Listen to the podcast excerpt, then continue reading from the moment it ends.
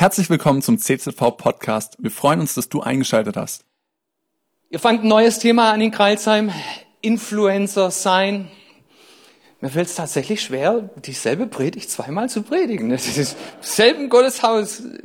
Seid ihr andere Leute oder habt ihr die Predigt vorhin schon mal gehört? andere. Nani, du warst vorhin schon da. ich hab dich gesehen. okay. Gut. Influencer, ich bin ein alter Mann, ich kenne mich da nicht so aus. Ihr seid die jungen Leute, ihr seid die Influencer, ihr seid die YouTuber und was es da so alles gibt. Influenced, macht es für Jesus gut. Ich kann mich nur an einen erinnern, da hat er sich politisch etwas eingemischt, so dieser junge Mann, weiße Haare, blau mit drin und dann hat er gesprochen und hat eine Partei schlecht gemacht und, und so weiter. Jetzt ist er bei der Zeit, hat er eine Anstellung gekriegt. Also so müsst ihr es machen, wenn ihr eine gute Anstellung wollt, mit einem hohen Gehalt gutes YouTube-Video, dann klappt es vielleicht mit der Karriere ziemlich schnell. Aber bei Jesus ist es anders. Und Jesus legt tatsächlich Wert darauf, dass jeder, egal wie die Haarfarbe ist, Einfluss nimmt auf unsere Welt für ihn und für sein Reich. Und ich, wo Markus mir das gesagt hat, dass die Serie jetzt beginnt und das heute eigentlich der Einstieg ist. Ich habe mich erst beschwert, aber bei meinem Bruder, der ist manches Mal auch, kann man sich beschweren. auch wenn man älter ist als er, es ist schwierig mit dem Kerl. nicht, nicht verraten, er ist noch in Stuttgart-Feingen bei uns. Dort. Und deshalb wollte ich eigentlich was anderes predigen, aber jetzt predige ich halt das, predige ich dieses, ja. Jesus hat sich Leute ausgesucht und hat durch diese Leute die Welt beeinflusst und hat es sehr erfolgreich getan. Zwölf Leute, die er auch Apostel nannte. Apostel heißt gesendet, in die Welt gesandt. Und das war der Anfang. Und heute zählt sich ein Drittel der Menschheit zum christlichen Glauben. Irgendwie. Alle Denominationen, katholisch, protestantisch und was es sonst noch für Wildwuchs gibt, wozu wir ja auch gehören zum Wildwuchs als Pfingstler. Aber wir, wir bekennen uns zu Jesus. Und es fing alles an mit diesen zwölf Leuten. Und wenn er weiterliest, Jesus hat mit diesen zwölf nicht aufgehört. Da sind Paulus und Barnabas und der Geist Gottes spricht zu der Gemeinde, sende mir aus. Und dann gehen die und dann trennen sie sich und gründen kleinere Teams, nehmen junge Leute mit rein. Und dann heißt Paulus und Silas, die, die die Welt auf den Kopf gestellt haben, die sind auch hierher gekommen. Und diese Botschaft, das Evangelium, ist Kraft, Kraft Gottes. Mit der kann man tatsächlich die Welt auf den Kopf stellen. Manches Mal wissen wir gar nicht, was Gott uns in die Hand gegeben hat, was für ein Dynamit. Und neue, neue Glaube, neue Überzeugung, die uns hilft, in, in einer guten Art und Weise, kreativen Art und Weise, das Evangelium verständlich zu machen für unsere Generation, für Menschen in unserem Umfeld. Das ist der Schlüssel. Die Botschaft bleibt dieselbe. Botschafter kommen und gehen. Aber wir dürfen die Welt beeinflussen. Das ist unser Auftrag für Jesus. Jesus ging auf den Berg, Lukas Kapitel 6, Abvers 13. Und er rief seine Jünger herbei und er wählte aus ihnen zwölf, die er auch Apostel nannte. Simon, den er auch Petrus nannte, und Andreas, seinen Bruder, und Jakobus, Johannes, Philippus, Bartholomäus, Matthäus, Thomas, Jakobus des Alphaeus Sohn und Simon genannt Eiferer, Judas des Jakobus Sohn und Judas Iskariot, der zum Verräter wurde. Das waren die zwölf Männer, die Jesus sich auserwählt hat, am Anfang aus der größeren Gruppe der Menschen, die ihm nachgefolgt sind, um sie auszusenden. Und die sind gegangen, alle miteinander. Wir lesen eigentlich nur über sehr wenige von diesen in der Bibel, wie sie gegangen sind und was sie getan haben. Aber die sind gegangen und in der Kirchengeschichte gibt es Spuren, kleine Indizien, Hinweise. Thomas ist nach Indien gegangen, die sind nach Aramäen gegangen, manche sind bis nach Äthiopien gegangen, Matthias und Matthäus sind in Äthiopien. Eigentlich sind sie alle umgebracht worden am Ende im Dienst für Jesus, außer Johannes, das war der Einzige. Den hat man in siedendes Öl getaucht, aber der kam wieder lebendig raus. Der hat es überlebt tatsächlich. Das kann einem passieren, aber das ist nicht das Schlimmste. Wir haben eine Heimat, wir haben ewiges Leben. Und dafür lohnt es sich einzusetzen. Ich möchte einfach mal so ein bisschen durch diese Liste gehen, euch diese zwölf Leute vorstellen. Und wenn ihr es euch ausrechnet, dann habe ich vielleicht zwei, drei Minuten pro Person, damit die Predigt nicht zu lange wird. Aber ich möchte es euch kurz vorstellen, es hat diesen einen Grund. Es hat diesen Grund, um dir zu zeigen, du musst nicht jemand anders werden, als du bist, um für Jesus Einfluss zu nehmen. Es gibt nicht nur die mit weißen Haaren und blauen Färbungen drin die Influencer sein können. Du kannst es sein für Jesus. Hab den Mut dazu. Petrus ist der Erste, der hier genannt wird. Und der Petrus, ganz klar, das ist ein Leitertyp gewesen. Wenn man jemanden sucht, der was aufreißt, Petrus ist sein Name. Und er steht auch immer an erster Stelle. Wenn Jesus eine Frage gestellt hat oder irgendwas zu tun war, Petrus war immer vorne in der Reihe und hat immer die erste Antwort gegeben. Und solche Leute braucht's. Gott hat ihn benutzt als Türöffner. Zuerst die Predigt in Jerusalem. Viele Juden waren dort. Samaria, Mischvolk, Philippus evangelisiert, aber Philippus braucht noch die Apostel, die kommen und die Leute wirklich zum Durchbrechen zu führen. Da kommt Johannes und Petrus.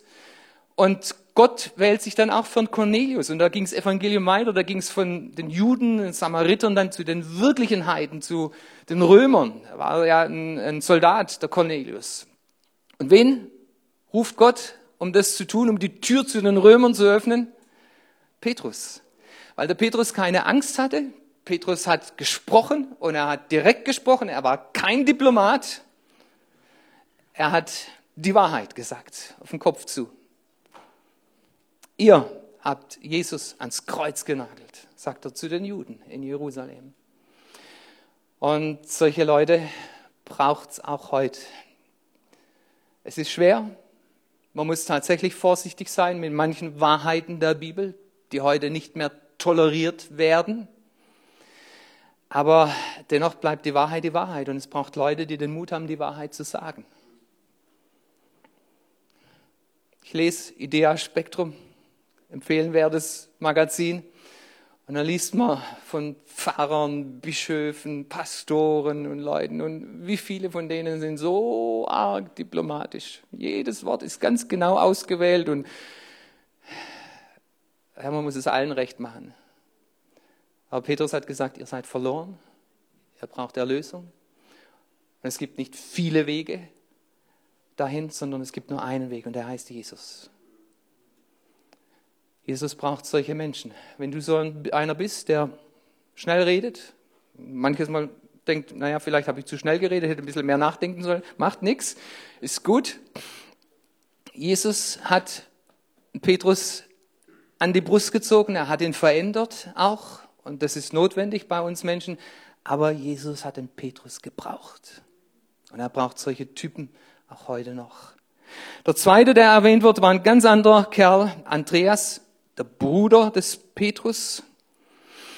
Und Andreas, der war kein großer Prediger. Ich lese von keiner Predigt in der Bibel. Ich lese kein biblisches Buch. Aber wir lesen über Andreas. Und was der Andreas gemacht hat, ist, Andreas hat immer einzelne Menschen zu Jesus geführt. Das war sein Dienst. War keiner, der vorne stand und sagt zu der ganzen Gemeinde, da geht's lang, da müssen wir hingehen, sondern einzelne Leute sind da und Andreas nimmt sie und führt sie zu Jesus. Zwei Griechen kommen zu Philippus, aber Philippus bringt sie nicht zu Jesus, sondern bringt sie zu Andreas und Andreas bringt sie zu Jesus. Da war diese Volksmenge und Jesus hat lange gepredigt, länger als ich. Und, und Jesus will ihnen was zu essen geben, ist ein großes Problem. Der Andreas weiß, da ist ein kleiner Junge, der, der hat wenigstens das, was Jesus jetzt braucht. Die Menge stimmt zwar nicht, aber er hat das, was jetzt gebraucht wird. Und er sagt, okay, das ist nicht mein Problem, die Menge, aber ich bringe den Kerl, den Kleinen, zu Jesus. Und er macht's und Jesus tut das Wunder. Und die Menge wird gespeist. Andreas hat immer Menschen zu Jesus gebracht. Fantastischer Dienst. Bist kein Prediger? Muss auch nicht sein, um für Jesus Einfluss zu nehmen. Bring Menschen zu Jesus. Wenn Menschen dir von ihren Problemen erzählen, du musst nicht die Lösung des Problems wissen, du musst nur wissen, wer die Lösung haben könnte. Und das ist Jesus. Sag, lass mich für dich beten. Ich kenne da jemanden, der kann was tun. Ich weiß nicht, was er tut, ob er was tut, aber er kann. Lass mich dich zu Jesus führen. Einfluss nehmen fürs Reich Gottes, für Jesus. Jakobus, das ist wieder so ein kerniger Typ. Ein bisschen mit Jäzern Probleme gehabt. Ihr kennt die Geschichte, da will Jesus durch Samaria und die Jünger sind dabei und es wird dunkel, die Nacht überrascht sie, Herberge wird gebraucht. Und der Jakobus war so der praktische Organisator, der Dinge erledigt und vorbereitet für Jesus, sagt, okay, lass mich gehen, ich suche eine Herberge. Er klopft an die Tür. Und die Samariter, die mögen die Juden nicht. Und sagen, ihr seid Juden? Tür zu. Und das steigert natürlich den Blutdruck von so einem jähzornigen Typen. Aber das Schöne ist, er kennt Jesus und er weiß, es ist immer gut, bevor man so in der Emotion losschlägt auf Leute, es ist immer gut, zuerst mal bei Jesus anzuklopfen und zu sagen, Jesus, darf ich, ich möchte eigentlich, aber... Und Jesus sagt, nee, cool down. Und Jesus beruhigt ihn. Aber das Schöne ist, der Jakobus, er hilft Jesus, er hilft dem Reich Gottes, er empfindet für Jesus, wenn Jesus ungerecht behandelt wird, dann möchte er eingreifen und Gerechtigkeit herbeiführen. Ein toller Mann. Hat auch ein bisschen Schlagseite gehabt, aber kann man auch verstehen, ja, die Stühle, die Throne neben Jesus dort oben dann doch für Jakobus und Bruder, also so schon ein bisschen egoistisch auch gedacht, selbst bezogen. Aber äh, wir haben unsere Probleme. Jesus kommt damit zurecht. Er biegt an uns, dass wir ein bisschen mehr gerade werden mit der Zeit. Aber Jesus wählt einen Mann wie den Jakobus. Das ist schön. Kein Prediger, aber wird gebraucht. In der Gemeinde bin ein Pastor. In der Gemeinde wünscht man sich solche Leute. Und dann nimmt man auch manches Mal in Kauf, dass dann die Kappe sich lupft und der Dampf rausgeht. Aber Leute, die sagen, ich bin da, ich helfe mit, ich organisiere, ich fasse praktisch mit an und lass mir jo, ja niemand etwas gegen unsere Gemeinde oder gegen unseren Pastor sagen. Dann kriegt das mit mir zu tun. Das sind Leute, die sich ein Pastor gerne wünscht. Wenn du so Leute in der Gemeinde hast, ist immer, immer gut. Und weil ich jetzt gerade so an dem Punkt bin und mal die Gelegenheit sage, ich sag's euch, in Deutschland werden Pastoren verbraten. Und zwar innergemeindlich von Leuten, die Pastoren das Leben schwer machen. Pastoren sind keine Heiligen. Pastoren machen Fehler. Amen. Wollt ihr nicht Pastoren sein? aber es stimmt, wir machen Fehler, wir sind keine Heiligen. Aber wie ich es mitkriege aus Gemeinden, der Pastor seelisch erschöpft, krankgeschrieben, der kündigt seinen Dienst in der Gemeinde, gibt es auf. Warum? Weil jeder immer weiß, wie es der Pastor machen sollte und er weiß es besser als der Pastor. Pastor zu sein ist nicht leicht. Es ist leichter zu sein, ein Chef in einer Firma wo du die Leute bezahlst und ihnen deshalb auch sagen kannst, was sie tun sollen. In der Gemeinde musst du immer betteln, weil alles freiwillig, alles ehrenamtlich ist. Und du musst dankbar sein, dass jemand mithilft. Wollte ich eigentlich gar nicht sagen, aber ich habe es gesagt. seid gnädig, seid sanft, liebevoll auch mit euren Pastoren. Gott hat sie gesetzt und sie sind wichtig. Was stand da vorhin hier? Was sollen wir tun? Ermutigen. Ermutigt sie, auch eure Pastoren. Ich glaube, wir waren bei, bei Jakobus. Da kommt der Johannes. Johannes war wieder ein anderer Typ. Es war so ein bisschen Mystiker, glaube ich. War philosophisch, auch prophetisch. Hat uns sehr viel schriftlich in der Bibel gegeben. Der Paulus ist der, der am meisten zur Bibel, zum Neuen Testament beigetragen hat. Und nach dem Paulus ist es der Johannes. Das Johannesevangelium ist lang, drei Briefe vom Johannes und dann noch die Offenbarung kommt auch von ihm. Und Johannes ist ganz anders als Lukas oder so ein Historiker, der die Lebensgeschichte Jesus schreibt. Johannes fängt an in der Ewigkeit, am Anfang. Am Anfang war das Wort und das Wort war bei Gott und das Wort war Gott. Philosophisch beeindruckend.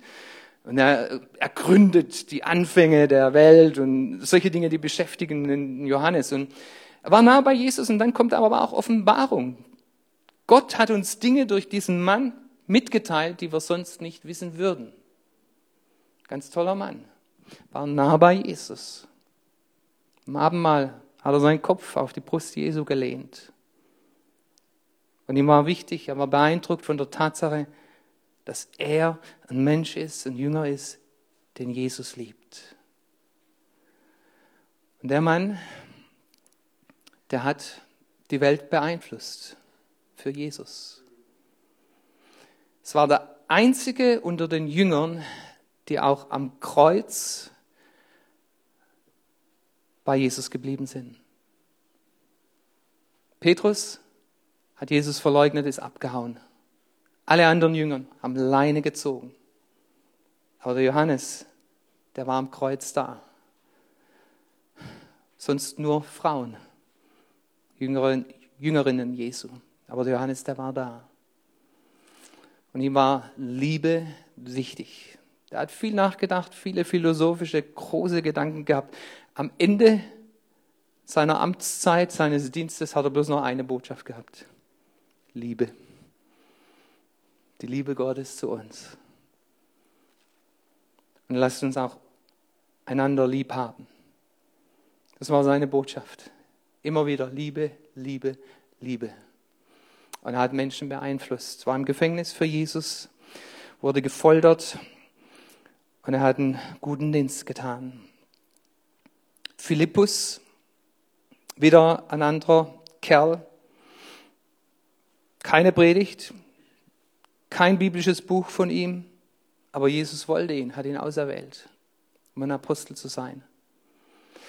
Und was wir von Philippus wissen, ist, dass er einfach ein Mensch unter Menschen war. Er war nahbar. Na, da waren diese Griechen und es waren eben keine Juden. Jesus kam zunächst für die Juden, hat manches Mal sogar was Grobes auch zu Heiden gesagt, zu dieser Frau, die Hilfe wollte, sagt, was habe ich ja, mit dir zu tun? Und sie sagt, auch Hunde kommen und holen die Krümel unterm Tisch vor. Und hier diese Griechen, die trauen sich nicht zu Jesus zu kommen, wollen aber zu Jesus, wollen was von Jesus. Und dann gucken sie sich um, wer kann uns helfen in dieser Not? Philippus war der Mann. Sie sind zu Philippus gegangen.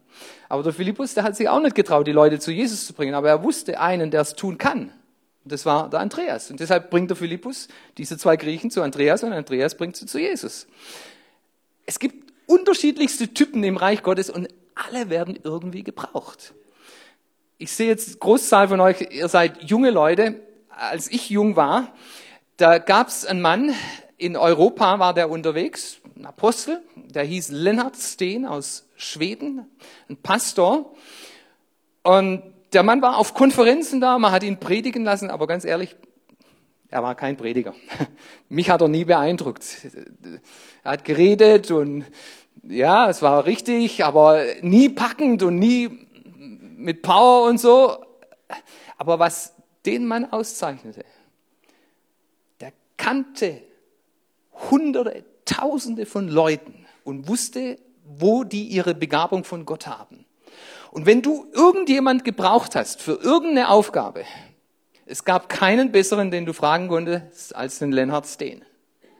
Wir haben den von Uganda aus, als wir uns entschieden haben, wir gehen jetzt zurück nach Deutschland und wir wollten ein Ärzte-Ehepaar, das uns ersetzt, haben wir einen Leonhard Steen in Schweden, einen alten Mann angeschrieben und haben gesagt, hast du kein Ärzte-Ehepaar, das kommen könnte? Weil das war seine Begabung, das war seine Berufung von Gott. Menschen miteinander verbinden, damit Dinge klappen im Reich Gottes. Einfluss nehmen für Jesus. Bartholomäus.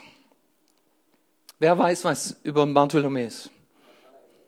Ja, das kann nur einer wissen, der Nathanael heißt, glaube ich.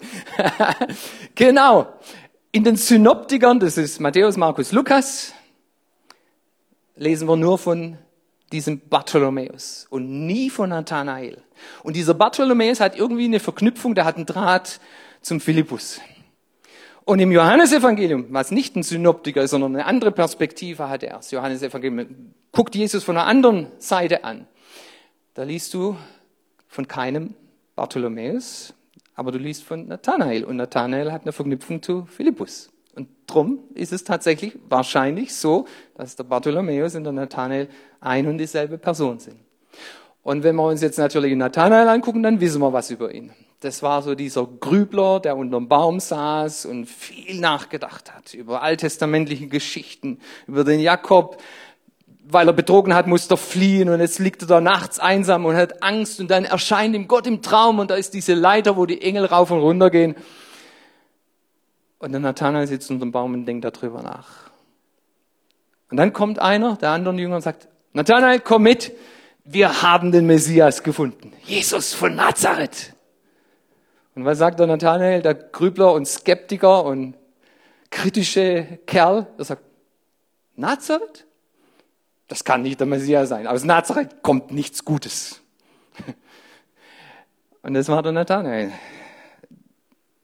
Es musste immer alles, jedes Detail musste passen. Und erst dann sagt er, okay, das ist es. Und es hat eben nicht gepasst. Der Messias kommt nicht aus Nazareth. Das passt nicht. Das kann nicht dieser Jesus sein. Komm mit, Nathanael, komm mit. Schließlich kommt er mit und Jesus sieht ihn und sagt, Nathanael, ein wahrer Israelit, in dem nichts Falsches ist. Und dann geht's beim Nathanael los. Also irgendwie kennt mich Jesus doch, ne? wahrer Israelit, in dem nichts Falsches ist? Ja.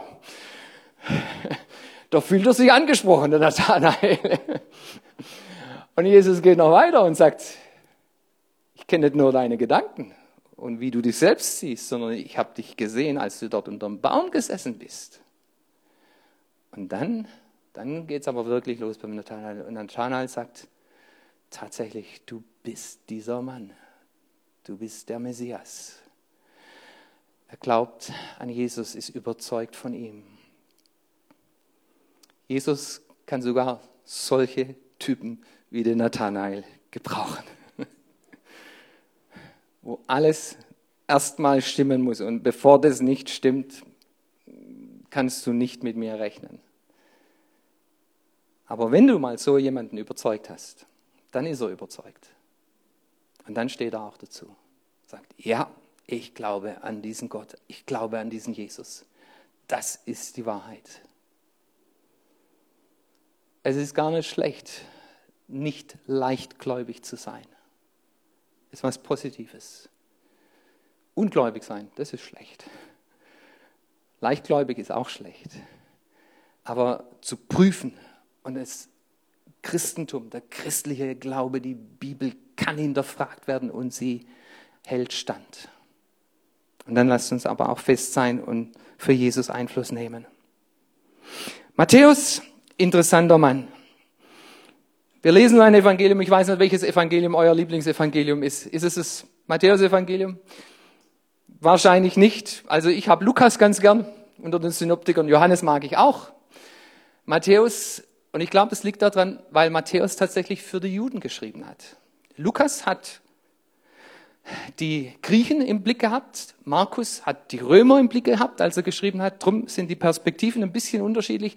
Aber Matthäus hat für die Juden geschrieben. Er hat viel aus dem Alten Testament zitiert und hat dann gezeigt, wie es in Jesus sich erfüllt hat, hat klar Juden angesprochen. Und das Interessante ist, dieser Matthäus, den Jesus auserwählt hat, ist auch kein Prediger.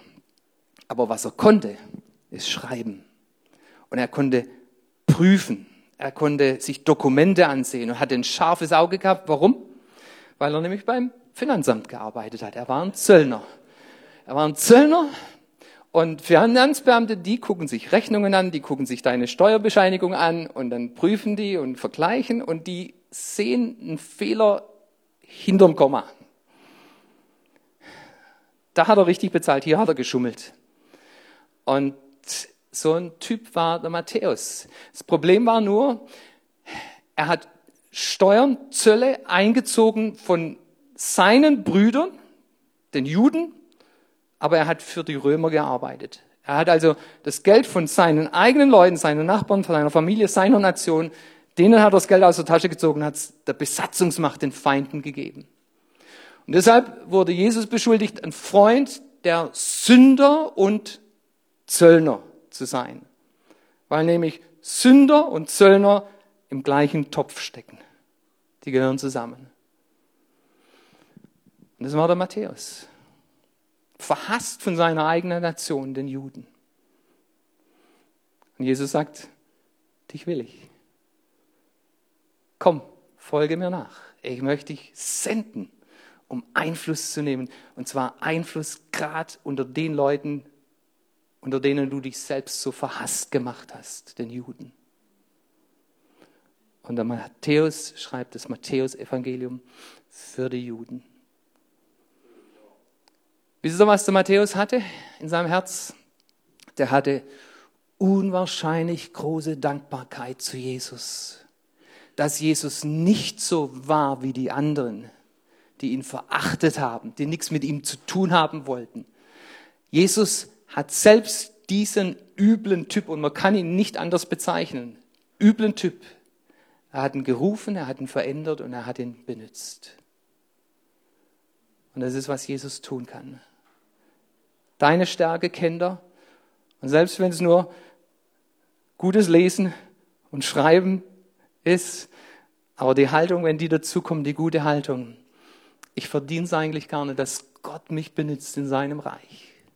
Aber Jesus möchte mich trotzdem. Was für eine Gnade, was für ein Privileg, Jesus dienen zu dürfen. Und der Matthäus nimmt Einfluss für Jesus. Thomas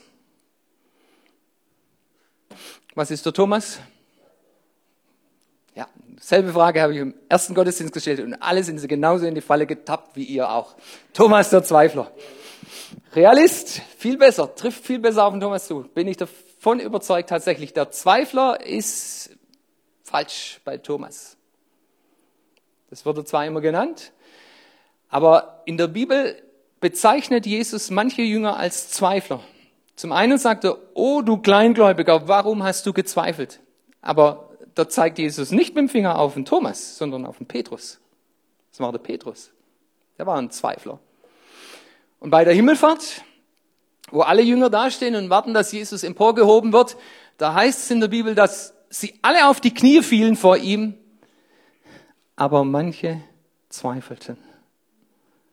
Also nicht nur einer, nicht nur der Thomas, sondern Manche zweifelten. Und ich bezweifle sogar, dass der Thomas auf seine Knie gefallen ist und zu den Zweiflern gehört hat. Entweder ist der Thomas nicht auf seine Knie gefallen, wenn er gezweifelt hat, oder wenn der Thomas auf seine Knie gefallen ist, dann hat er angebetet und hat nicht gezweifelt. Weil der Thomas nämlich so einer war. Wenn er nicht von etwas überzeugt war, dann hat der Thomas es einfach nicht getan. Jesus spricht mit seinen Jüngern und sagt, komm, wir gehen wieder nach Judäa runter. Das ist Johannes Kapitel 11. Und alle fangen sie an zu zittern und warnen Jesus, sagen, Jesus, wenn du nach Judäa gehst, die Leute, die bringen dich um. Du hast die schon, die Köpfe schon erhitzt. Die bringen dich um. Geh nicht. Was macht der Thomas? Thomas sagt, Jungs, steht auf. Jesus will nach Judäa. Das muss wohl dran sein im Plan Gottes. Lasst uns gehen und lasst uns mit ihm sterben. Thomas hatte sich entschieden, Jesus nachzufolgen. Jesus war der Meister. Wenn Jesus sagt, nach Judäa sterben, dann gehen wir mit ihm und sterben. So konsequent war der Mann. Jesus fängt an zu lehren, dass er Abschied nehmen wird. Johannes Kapitel 14 spricht von den Wohnungen da oben, die Jesus vorbereitet hat oder die schon da sind. Und dann sagt Jesus, ich gehe voraus ihr werdet auch dahin kommen, wo ich bin und den Weg dahin kennt ihr. Und alle Jünger haben sich gefragt, was meint Jesus mit den Weg dahin kennt ihr? Aber keiner hat sich getraut zu sagen, Jesus, was, was meinst du eigentlich? Ich, ich verstehe dich nicht, ich, ich weiß nicht, wo der Weg ist. Nur der Thomas, der Thomas hatte diesen Mut. Hat was nicht verstanden, dann tut er nicht so, als ob er so schlau wäre und würde es verstehen. Er hat keine Angst, sich die Blöße zu geben, dumm dazustehen und sagt, Meister, du sagst, wir kennen den Weg, ich kenne nicht. Thomas war einfach, wer er war. Und dann, als es ist, wo, weshalb man ihn so als Zweifler beschuldigt, Auferstehung, die Jünger kommen zusammen und man sagt, es, es, Gerüchte gehen um, Jesus wurde gesehen, Jesus ist auferstanden. Einer fehlt, und das ist Thomas, der vermeintliche Zweifler.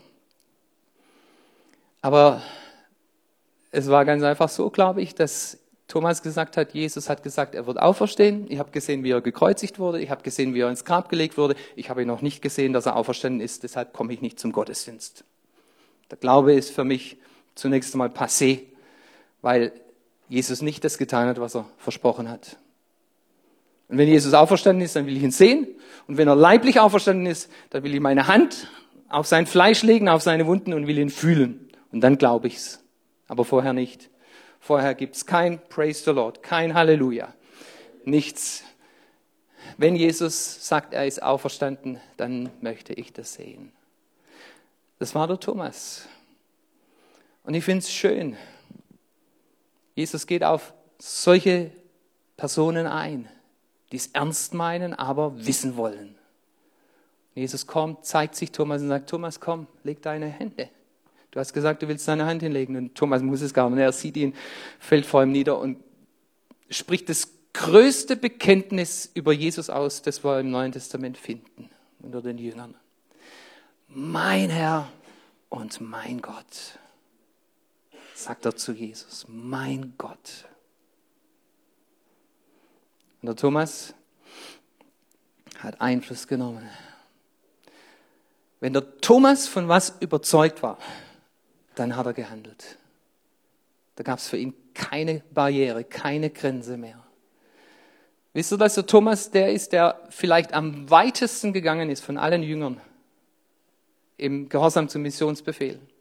Thomas ist der heilige, der heilige Apostel Indiens, weil er das Evangelium bis nach Indien gebracht hat. Und dort wurde er irgendwann mit dem Speer erstochen dann und ist auch ein Märtyrertod gestorben. Thomas, da ist wieder so ein Jakobus da, des Alpheus Sohn, auch ein bisschen unbekannt. Es ist nicht dieser große Apostel Jakobus, es ist auch nicht der Jakobus, der den Jakobusbrief geschrieben hat, es war nämlich der Bruder Jesu, der Gemeindeleiter von Jerusalem. Hier Jakobus des Alpheus Sohn wird er hier genannt. Also noch eine Bezeichnung dazugefügt, um ihn zu unterscheiden von den anderen, die Jakobus heißen. Und da gibt es ein Evangelium, ich glaube, das Markus-Evangelium ist es. Das nennt auch einen Jakobus und nennt ihn Jakobus der Kleine. Und jetzt kann man rätseln, was damit gemeint war. War er klein? War er jung und deshalb der Kleine? Oder war er ganz einfach, oder alles drei zusammen unbedeutend? Jakobus, der große Apostel, Jakobus, der Gemeindeleiter in Jerusalem, der den Brief geschrieben hat. Ach ja, da gibt's noch mal einen da hinten, der kleine, der kleine Jakobus. Das Einzige, was wir über ihn wissen, ist, dass er ein Jünger Jesu war. Jesus hat ihn gerufen, Jakobus hat sich entschieden, Jesus nachzufolgen. Und ein Jünger heißt ja, zu hören bei Jesus zu sein, von ihm zu lernen und es dann auch zu tun. Und es ist schon mal was Fantastisches, wenn ein Mensch das tut, ein Jünger Jesu ist. Und dann kann er noch so unbedeutend sein, da können andere auf ihn herabblicken und schauen und sagen, was der Kleine, was hat der schon mal gemacht? Hat er jemals schon mal seinen Mund aufgehört? Hat er jemals schon was gesagt durchs Mikrofon? Der kleine, der kleine Jakobus. Und doch ist er wichtig. Und ich glaube, Manche Christen, viele Christen können sich mit diesem Jakobus identifizieren. Und Jesus wollte ihn. Und er war gesandt, um Einfluss zu nehmen in dieser Welt. Jakobus, der Kleine. Simon, genannt Eiferer. Und eigentlich steht hier im Grundtext, Simon der Zelot. Und Zeloten, das war eine politische Partei. Das ist der einzige Jünger Jesu, von dem wir wissen, für wen er gewählt hat.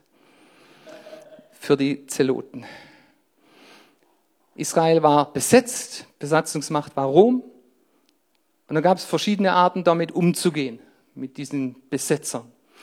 Die Pharisäer, das waren so die ultraorthodoxen Religiösen, die waren glücklich damit, ihre kleine Nische zu haben, wo sie ihre Religion praktizieren dürfen, ihre Zöpfe wachsen lassen dürfen und äh, all diese Dinge verzehnten und so weiter. Und solange Rom das erlaubt hat, haben die sich einigermaßen gut verhalten und haben das akzeptiert. Und da gab es eine andere Gruppe, die Sadduzäer, von der wir in der Bibel lesen. Das waren die liberalen Christen, Juden damals noch.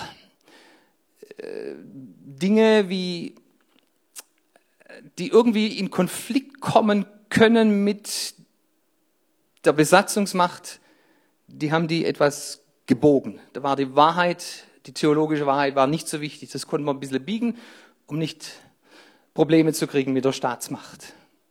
Auferstehung, Jesus ist der Herr, obwohl Cäsar der Einzige ist, der Anbetung braucht. Das waren die Sadduzäer und dann gab es noch die dritte Gruppe, das waren die Zeloten. Und das waren die Radikalen, die haben nachts das Schwert gezogen und sind losgezogen, um Römer umzubringen. Jeder tote Römer ein guter Römer. Und Jesus ruft sich so einen in sein Kernteam. Ich glaube nicht, dass dieser Simon immer noch so ein Zelot war. Der hatte da mal dazugehört. Aber der hat sich bekehrt.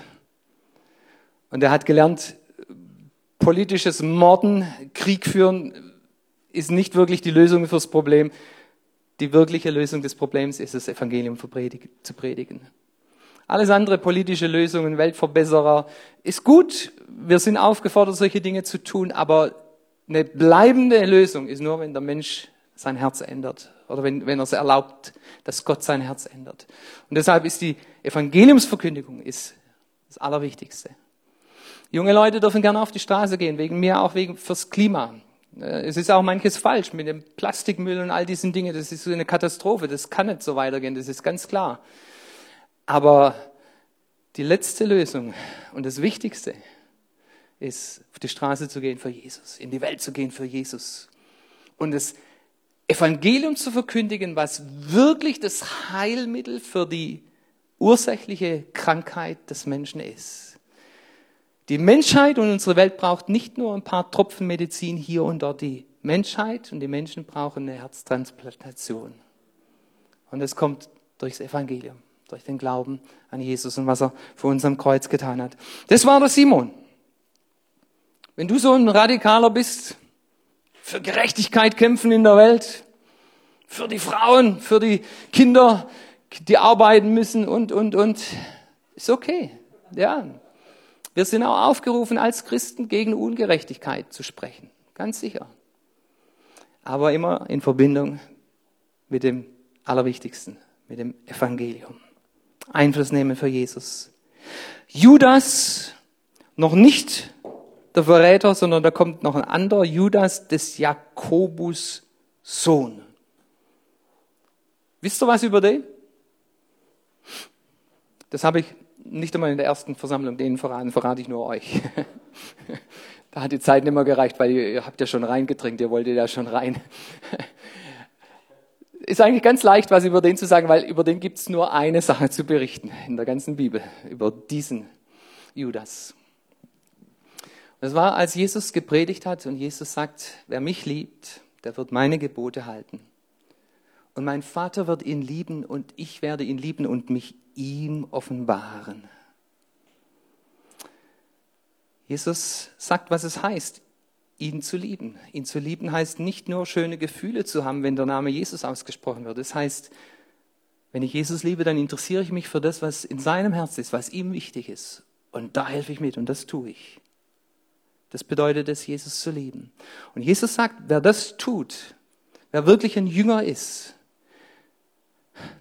Der Vater wird ihn lieben und ich werde mich ihm offenbaren. Ich werde real sein in seinem Leben. Ich werde das Licht anschalten für das Reich Gottes. Und da ist dieser Judas. Und dieser Judas, der hat eine Frage. Und das zeigt, wer er ist. Er fragt Jesus, Jesus, warum willst du dich nur uns offenbaren und nicht den anderen oder dieser Welt? Da gefällt mir der Mann. Der hatte einen Blick, der hatte eine Vision für andere Menschen, die es gibt. Und dass Jesus sich nur uns offenbart und nicht die anderen auch mit einschließt, das, das macht ihm Schwierigkeiten, es bringt ihn zum Fragen. Bin Missionar. Gefällt mir die Einstellung. Der Blick für die Welt, für die Menschen dieser Welt. Jesus, ich kenne dich. Ja, ich glaube an dich. Du hast dich mir gezeigt. Ich darf mit dir leben. Aber es sind so viele Leute, die, die dich noch nicht kennen. Was ist mit denen? 1761 wurde ein Mann geboren. Ganz einfacher Mann. Schuster gelernt. Und dann hat er sich bekehrt fing an, sich selbst Griechisch beizubringen, Bibelgriechisch. Also das konnte, hat er sich hinter Hebräisch gemacht, dann hat er Latein gelernt, hat Missionsgeschichten gelesen, eine nach der anderen. Und schließlich ist er gegangen als Missionar. Wisst ihr, wer das ist? Der heißt William Carey und wird Vater der modernen Missionsbewegung genannt. Der Mann war kein Prediger.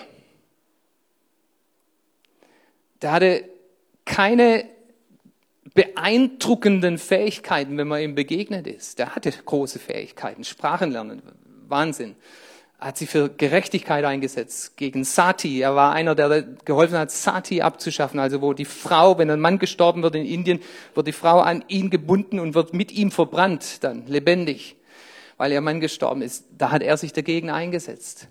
Aber eine Fähigkeit hatte der Mann.